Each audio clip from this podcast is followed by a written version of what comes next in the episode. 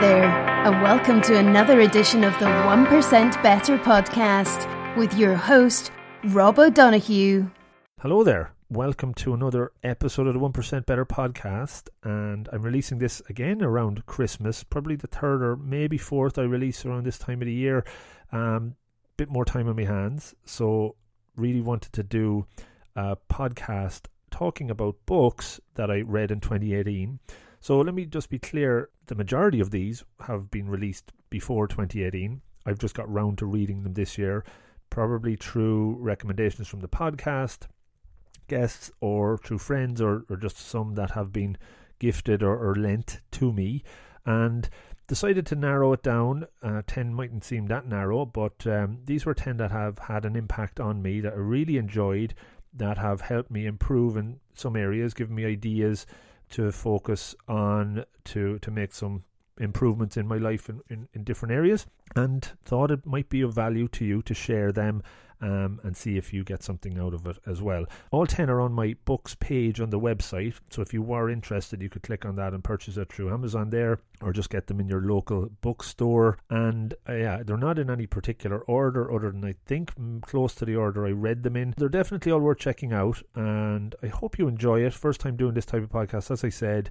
Let me know how it goes and feedback ideas, suggestions for books for 2019 very welcome as well. I have uh, a list already, but that list is always growing. And if there's one or two you think that should be very high up on it, let me know. I'd love to hear from you. Enjoy this 10 book review podcast and have a great rest of day, week, and happy new year if uh, if it's around that time. Good luck and enjoy. Okay, so number one, book one that uh, I'm putting out is probably no surprise to anyone that's listened to the podcast this year or any of the little clips I've done um, or even wrote some articles that touched on this. It is a book by Susan Cain, and it's called Quiet The Power of Introverts in a World That Can't Stop Talking. I read this one at the start of the year, and it had a massive impact on me, and it's one I've kind of looked back on now and again during the year and will continue to do so. It's been great. I've actually been able to connect with Susan uh, over Twitter or LinkedIn, and um, you know, at some point it, it'd be amazing to have her on the podcast. But what I loved about the book and continue to like about it is that it's full of stories from her own experience and from the interviews she's done putting it together, but it's backed up by a lot of scientific data that uh, goes into the details around what it is to be an introvert and also talks about extroversion and and even mentions the somewhere in between the ambivert uh, towards the end. I, I seem to recall because I, think it's a word that became clear to me um, as I uh, did a bit more research into the whole area. Yeah, it's definitely one I wanted to start the recommendations with. For folks that have got it over the course of the year that I talked with, that have come back to me, they were in a similar vein, very impressed. Uh, if there were introverts themselves, they could totally relate to a lot of the content. Uh, Susan certainly goes into details around presentations as well, which uh, can scare the hell out of a lot of people. Um, certainly the case for introverts, and it's the one I wanted to start with. So I said I'd try and maybe pick out a little passage and read that, see how that goes with uh, with this. So introverts disinclination to change ahead is not only a hedge against risk, it also pays off on intellectual tasks. Here are some of the things we know about the relative performance of introverts and extroverts at complex problem solving.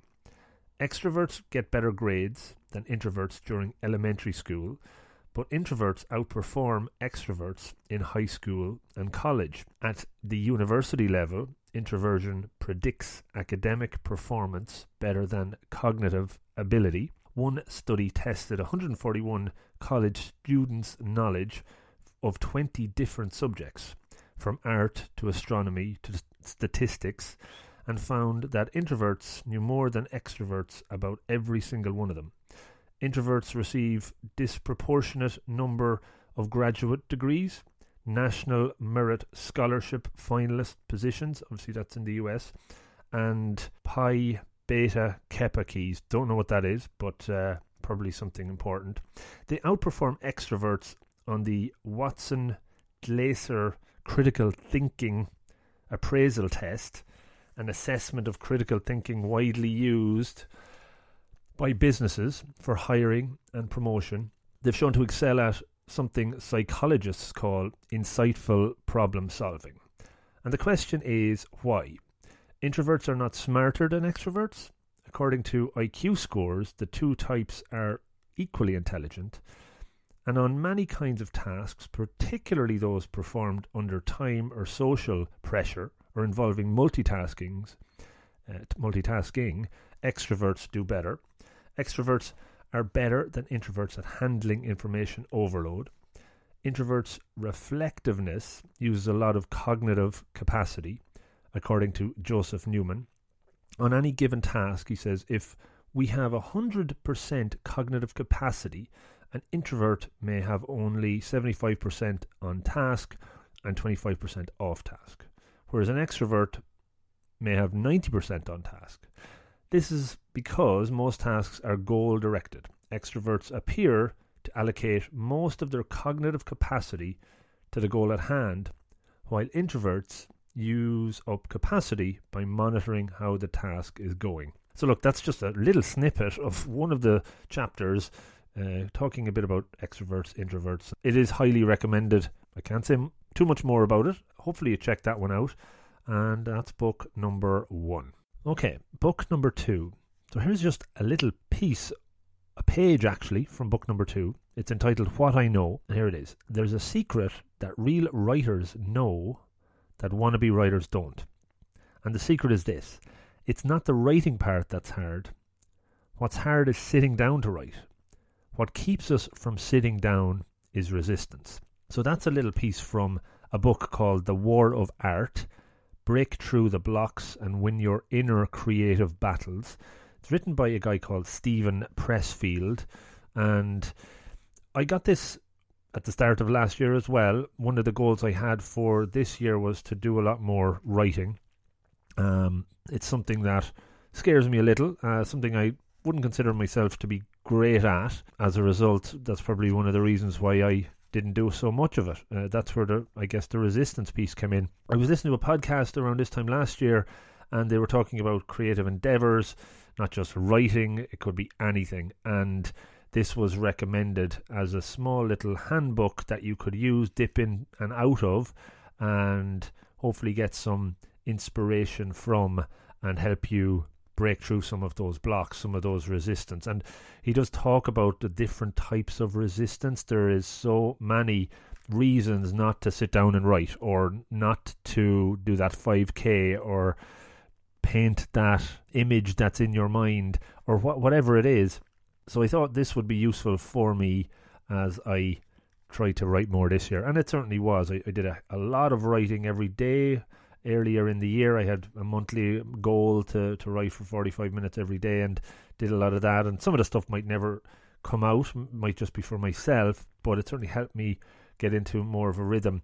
I'm by no means uh, an expert now at all, but this book uh, certainly helped me overcome that resistance. One other piece that always sticks out from, from reading it, I can't find the page right now, but it was, you know, sitting down to write you might feel like you have written for 45 minutes and it's rubbish, but that's almost essential. That's necessary to get to the good stuff. So if you're writing something, it's better sometimes just coming out and getting the bad pieces of text out that make no sense. Um, once you do that, maybe shortly afterwards, the uh, the real insightful stuff comes. So I would highly recommend that one, Steven Pressfield. He has a number of other books, uh, as I may, might have just mentioned at the start, but this one, The War of Art, uh, certainly helped me this year and continues to help me when I put out something I'd like to do, like even this podcast. You know, it's it's around books for the year. Um, you know, I'm resisting doing it a little bit, uh, but now I'm actually doing it, and this sort of book has been helpful to push me forward. So there you go, number two, The War of Art. Okay, so number three, and there is a, this isn't on purpose, but there seems to be a lot of books out there that are the art of or the war of or, or art is mentioned uh, a few times, probably one or two more to come. But this one is called The Art of Living, the classical manual on virtue, happiness, and effectiveness, and it's uh, a new interpretation of Epictetus's writings from a couple of uh, millennium ago, I suppose, or millennia ago, and it's uh, written by a lady called Sharon Lebell. This was gifted to me, uh, or lent to me, maybe is a better word. Uh, Niall, I promise I will give it back, but as of now, I still have it in my hands. And it's a bit like the last one in a way that it is a short book. It's each each page has a, a couple of paragraphs on it with a point to to, to make or, or a bit of wisdom to share and it is certainly one that you can pick up and, and dip in and dip out of. Uh, I think I read it back to back very quickly, but since have maybe tried to read a page a day uh, every now and again just to take something out of it. So if you're familiar with Epictetus or Marcus Aurelius and this movement around Stoicism, uh, I think Tim Ferriss talks a lot about it. Stoic philosophy. Um, this is kind of new interpretations of that. So let me just read a little bit from the, the foreword. Epictetus believed that the primary job of philosophy is to help ordinary people effectively meet the everyday challenges of daily life and to deal with life's inevitable major losses, disappointments, and griefs. His was a moral teaching stripped of sentimentality, piousness, and metaphysical mumbo jumbo what remains is the West's finest and best primer for living the best possible life. While many readers have turned to Eastern sources for non sectarian spiritual guidance, the West has had a vital, if overlooked, classic treasury of such helpful action wisdom all along. I suppose his teachings, his scriptures, or whatever you want to call his uh, philosophies, came out around the same time as Buddhism and they obviously wouldn't have known about each other that much at the time. Lao Tzu's Tao Te Ching as well. Uh, there's been comparisons to these, and the art of living is pretty much a philosophy of the same ilk, but more of a Western view. So that's kind of a little bit about it. Uh, let me just jump to, to one page here that, that stood out for me when I was flicking back through it. So it's titled Events Don't Hurt Us, but Our Views of Them Can. Things themselves don't hurt us or hinder us, nor do other people. How we view these things is another matter. It is our attitudes and reactions that give us trouble. Therefore, even death is no big deal in and of itself. It is our notion of death, our idea that it is terrible, that terrifies us. There are so many different ways to think about death. Scrutinize your notions about death and everything else. Are they really true? Are they doing you any good? Don't dread death or pain. Dread the fear of death or pain. We cannot choose our external circumstances, but we can always choose how we respond to them. And I think I read that one myself at a time when I was, you know, some something had happened, and you, you probably jump into modes of blaming other people or, or events happening. Ultimately, it's how you control your own feelings, how you react to that. Uh, mindfulness meditation can be tied into a lot of uh, this ability to be non-reactive and non-grasping, um, and that's what struck a chord for me when I read that. So that's just one of those pages. There's up oh there's about 120 or 30 there's so many really cool ones i just flicked past one called the power of habit there which i totally believe in uh, the power of doing things on a daily basis to get a little bit better. But yeah, that's the art of living. Hopefully, that gives you a little taster. It's a small book, uh, but lots of value in it. Okay, so up to book number four. It was a number one New York Times bestseller. It is called Switch How to Change Things When Change is Hard. And it is by Chip Heath and Dan Heath uh, also known as the Heath brothers. And it's all, as it says, it's all about change. It can be changing yourself, changing your team, changing your organization. And as many people will know, this is not easy. Probably changing yourself can be very, very difficult. Never mind uh, changing the direction of, of a group, of a team, of an organization. And these guys definitely have done an awful lot of research uh, from a psychological perspective, and it comes out in the book. It's a very, very cool and interesting read with lots of useful information that uh, you you can take on board and you can put put some plans in place to to talk about change they reference change from a everybody's made up of an emotional side and a, a rational side and to get to where you want to go to you kind of have to manage both of those independently and interdependently. You've got to connect with both. That is the obviously the hard part. They talk about the rational side, they call it the rider, and an emotional side is the elephant. So the rider is on the elephant, and you have to manage the two together. And they really do go into detail on, on how you do that. They talk about directing the rider, motivating the elephant, and then shaping the path when I read this at the time, I was I think I was writing an article about a goal setting, and you might be familiar with SMART goals, which are specific, actionable, measurable, realistic, time bound. I think is the acronym.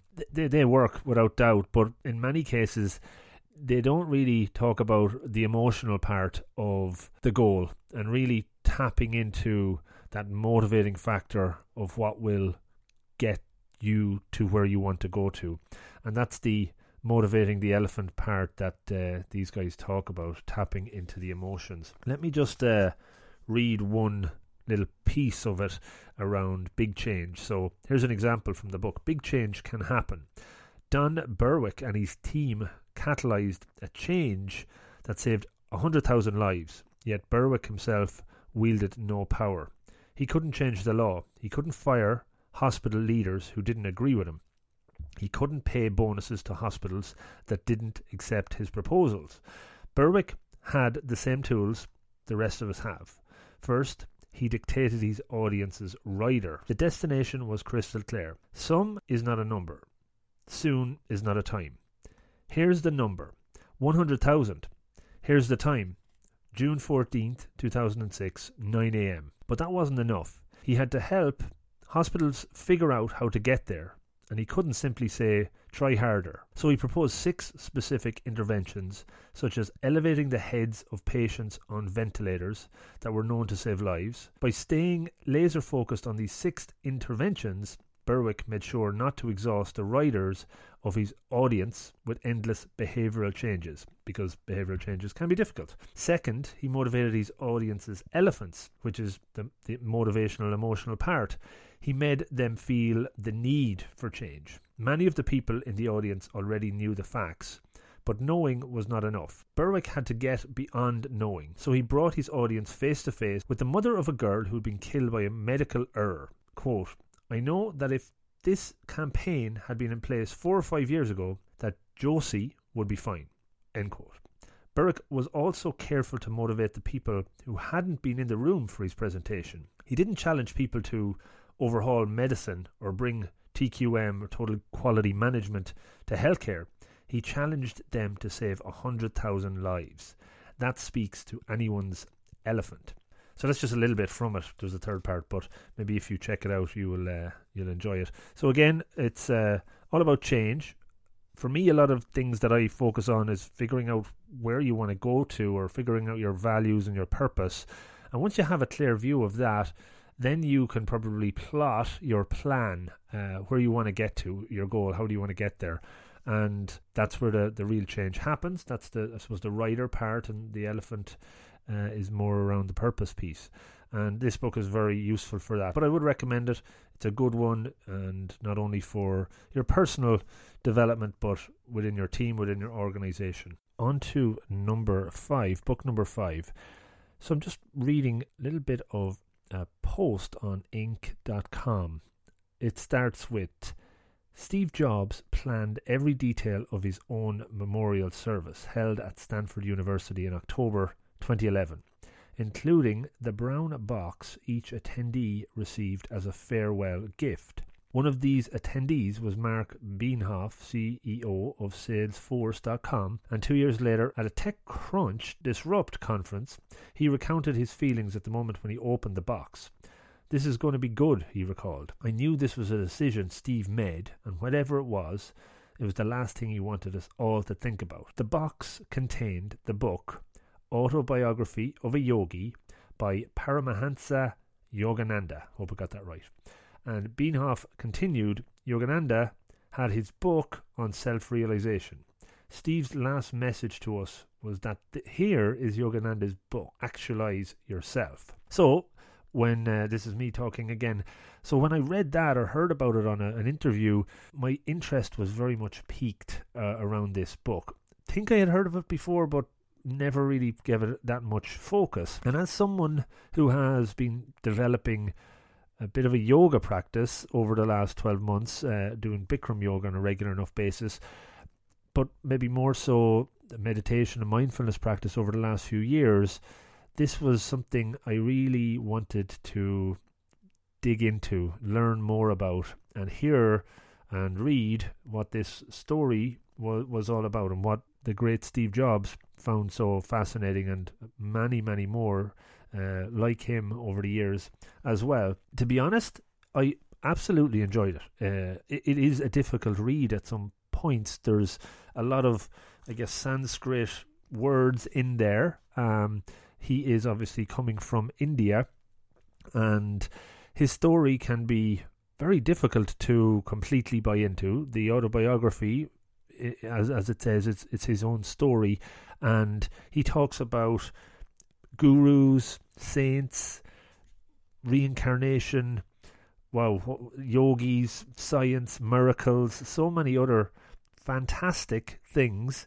But in in a strange way, you do want to believe it it's fact in, in lots of ways. There's there's obviously factual evidence of him being in certain places at certain times. He brought yoga effectively to the US and became very very popular over there during his uh, his time there, and without doubt it was.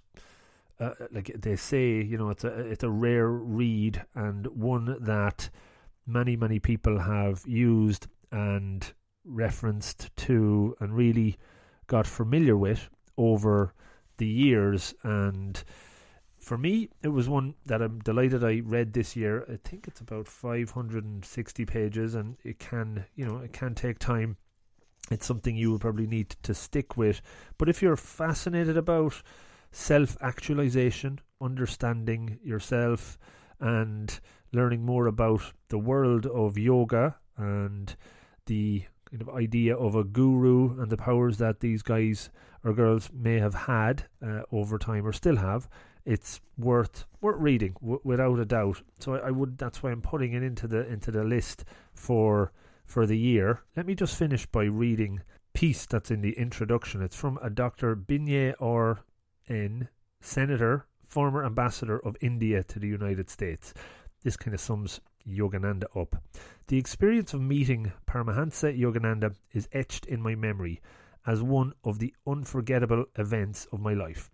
As I looked into his face, my eyes were almost dazzled by a radiance, a light of spirituality that literally shone from him.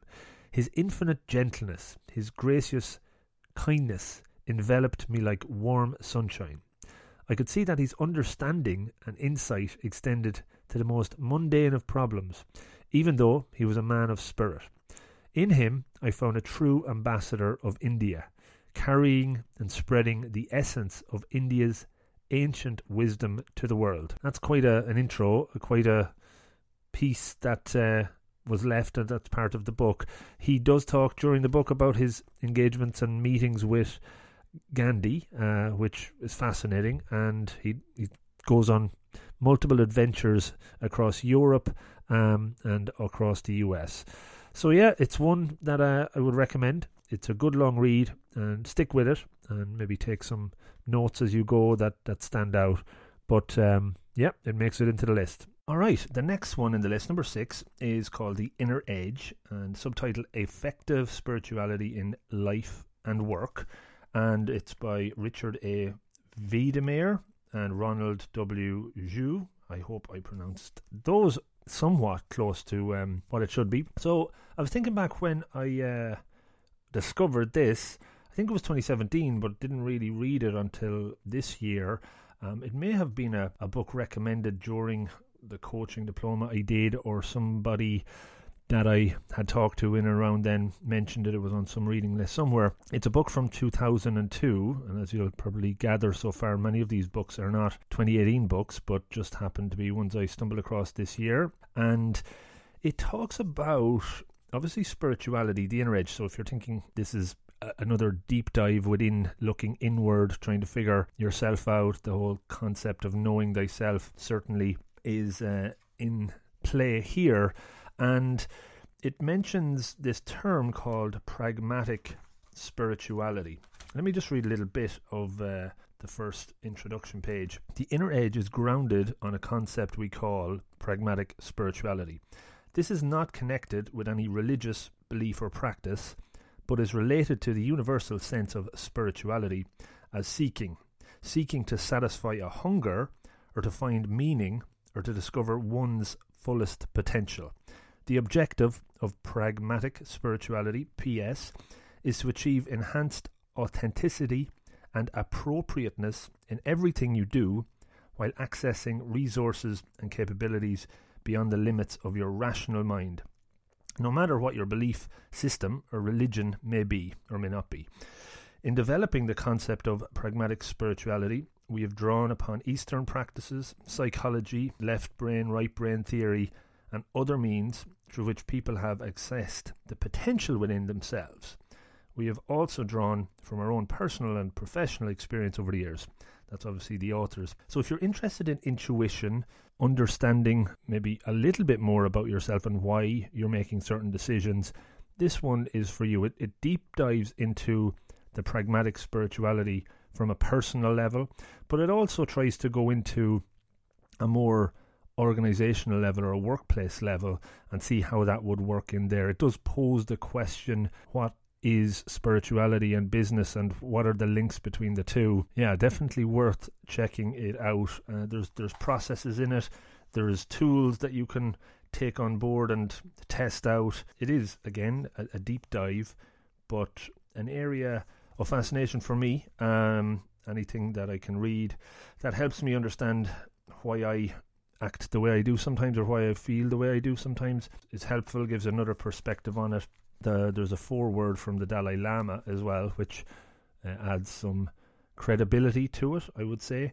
And yeah, that's the inner edge, worth checking out. Book seven is uh, slightly different again. As I said earlier on when I talked about the book War of Art, uh, this year I've been trying to write a little bit more, and I've always felt that my grasp of the English language, to speak it is probably okay, but to write it, I've never been fully confident that I was creating correct sentences using commas or semicolons appropriately or always appropriately.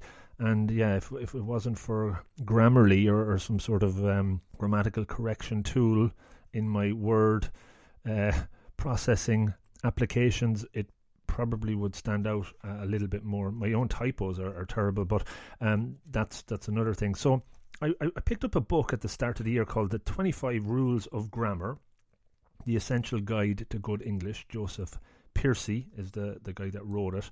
Um, and again, it's one I just kind of flicked through over the course of the year and check into when I am trying to understand of a sentence that I, am looking to put together or when to use the appropriate comma, semicolon, and specific punctuation. Why, why probably am I not as comfortable or, or confident with it? I would probably put it back to in my early years in school, not being the most attentive student. Uh, my, my passion for learning, I think, really only happened or, or started to explode from the the mid teens, and before that, probably not so much focused on uh, what I probably could have been, but that's okay. Uh, things happen at the right time. So, so this one helps me understand different uses of grammar in different contexts, and it's one that I'll probably continue to use ongoing. It may may be of interest to you. It's just the one I found. There's probably better ones out there but I think if you're passionate about writing and looking to improve in that area, getting the grammar right uh, is good. As you might see if you follow Twitter, presidents of certain parts of the world don't seem to know their grammar that well either. uh, maybe they could pick it up for Christmas, or you could um, send it to uh, somebody for a New Year's present that you think could um, write that a little bit better uh, and, and a little bit more punctual or structured, perhaps. Book number eight is called The Fifth Discipline The Art and Practice of the Learning Organization by Peter M. Senge. And this one, I think, was originally published around 1990 and obviously have had numerous updates. I think the one I'm looking at here had an extra 100 pages, sometime published probably in the last five or six years. And as it says, it's it's all about organizations and how they can grow and develop um, based on five core components. Um, had said he believes that the five component technologies uh, that are apparent that, are, that he goes into detail on are converging to innovate learning organizations. The five components are systems thinking, personal mastery, mental models, building a shared vision, and team learning. And it's really how all of these components work together to create a system and help an organization thrive or, or grow. I think one of the things people might get caught up on is when you think of a system, you might think of a computer system and that the complexity therein. When when Senge gives examples, he talks about maybe just breaking it down more to a, a personal level and think of your family as a system and how that interacts, how complex that can be, how many people are working together to solve problems um, and create solutions uh, in that kind of system environment. I remember I was reading this, I think I was in, in India at one point during this book, and I was uh, getting a taxi to and from the office, and the craziness of the traffic was was scary, and but it worked, and I was wondering what the hell was it that was making that work? And that's kind of this organized chaos. Uh, and I think it, at, at the time I was reading a chapter from the book, and it just made sense in that there's a system there uh, of of traffic in in what would appear to be very chaotic constructs, but it still works. And there's similar examples like that throughout the, the book. As Senge just says towards the end of chapter 1, this book is for learners, especially those of us interested in the art and practice of collective learning. For managers, this book should help in identifying the specific practices, skills, and disciplines that can make building learning organizations less of an occult art.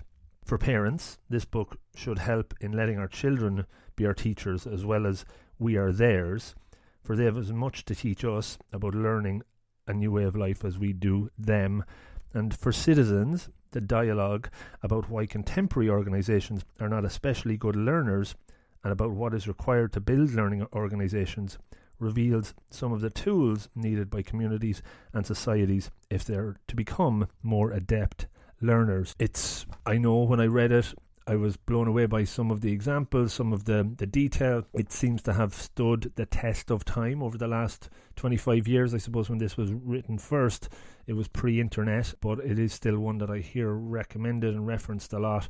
Um, and it was one I really enjoyed, so I said I'd put it into the to the list. All right, we're nearly there, just two to go, and hopefully you're you're enjoying it. Hopefully you're writing down some notes, and maybe you might read some of these in 2019. So number nine is one that was recommended on the podcast uh, probably two or three times over the, the two years or so. Uh, and I eventually got around to purchasing and reading it this year. It had been on my radar for a while. It is called The Art of Happiness, another art of, but The Art of Happiness, a handbook for living, is from the Holiness, or His Holiness, the Dalai Lama, and Howard C. Cutler, who pretty much wrote the book. So if, if you're familiar with the Dalai Lama, if you know about his story, if you know about what he stands for, you'll have a good understanding of what this book is about. If not, it's it's one that I would absolutely recommend you get into and and read. Happiness is the ultimate, I think, from the uh, perspective of the Dalai Lama. Everything that you can do can lead you towards happiness in his eyes and he goes into lots of detail in the book on how we have a right to happiness, how we can tap into gaining that happiness, training the mind for happiness. So meditation and mindfulness and practices to be more in the moment, to be less striving, to be more present, definitely come up during this. And and for me, that that has been the, the game changer over the last few years. Don't get me wrong, still have crap and tough and horrible days, but much in more infrequent. And I put a lot of that down to uh, just being a bit more aware of what you're thinking and feeling, and most of the time knowing that it's crazy and a lot of it isn't real and, and won't have uh, any ultimate consequences because it won't happen. I think uh, this book touches on a lot of that. The piece I just wanted to touch on that has been very stand out for me in the chapter called Overcoming Obstacles dealing with anxiety and building self-esteem the dalai lama is asked how does he does he get anxious does he get stressed and how does he deal with it and he has a few different examples of how he um, manages to keep that in check. And like everybody he does experience it. Even he does for somebody who could spend hours and days just being it it still comes up for him. And the the interesting one that I picked out was when he was asked about it and how he deals with presenting in front of thousands of people sometimes and knowing that they're all there for the same reason to try and get some sort of enlightenment or, or guidance. The question put to him was so, how do you personally deal with that kind of anxiety? So, here, here's where it starts. I think that even these days, just before a public talk or teachings are about to start, I always feel a little bit of anxiety. So some of my attendants usually say, if that's the case, then why do you accept the invitation and give teachings in the first place? He laughed again. So how do you personally deal with that kind of anxiety? I asked. With a querulous and unaffected tone in his voice, he said quietly, I don't know. He paused, and we sat in silence for a long time, as once again he seemed to carefully consider and reflect. At last, he said, I think having proper motivation and honesty are the keys to overcoming these kinds of fears and anxiety. So, if I am anxious about giving a talk, I'll remind myself that the main reason, the main aim of giving this lecture is to be of at least some benefit to the people, not of showing off my knowledge. So, those points which I know, I'll explain. Those points which I do not properly understand, then it doesn't matter. I just say, for me, this is difficult. There's no reason to hide or pretend. From that standpoint, with that motivation, I don't have to worry about appearing foolish or care about what others think of me. So I found that sincere motivation acts as an antidote to fear and anxiety. And that's something I've personally used when I've been presenting and doing talks and even doing this. If I feel that one or two people get something from it, that makes me feel much more comfortable knowing that that smaller audience might take something from it helps rather than expecting that's going to change everybody's lives and that just builds up too much anxiety and hope and can be deflating if it doesn't have the desired request so or the de- desired effect even so yeah that's the art of happiness number 9 definitely worth checking out, having on your bookshelf, and certainly helped uh, me this year. Okay, finally, number 10 is a book that I'm currently reading, nearly finished. Uh, I'm kind of reading a couple of books in parallel. And just again, these are not in any order uh, from good to bad or best to least best. Um, they're just in the order I think that I probably have read them in more than anything. And this one is called Emotional Agility get unstuck, embrace change, and thrive in work and life. And it's written by Susan David, PhD.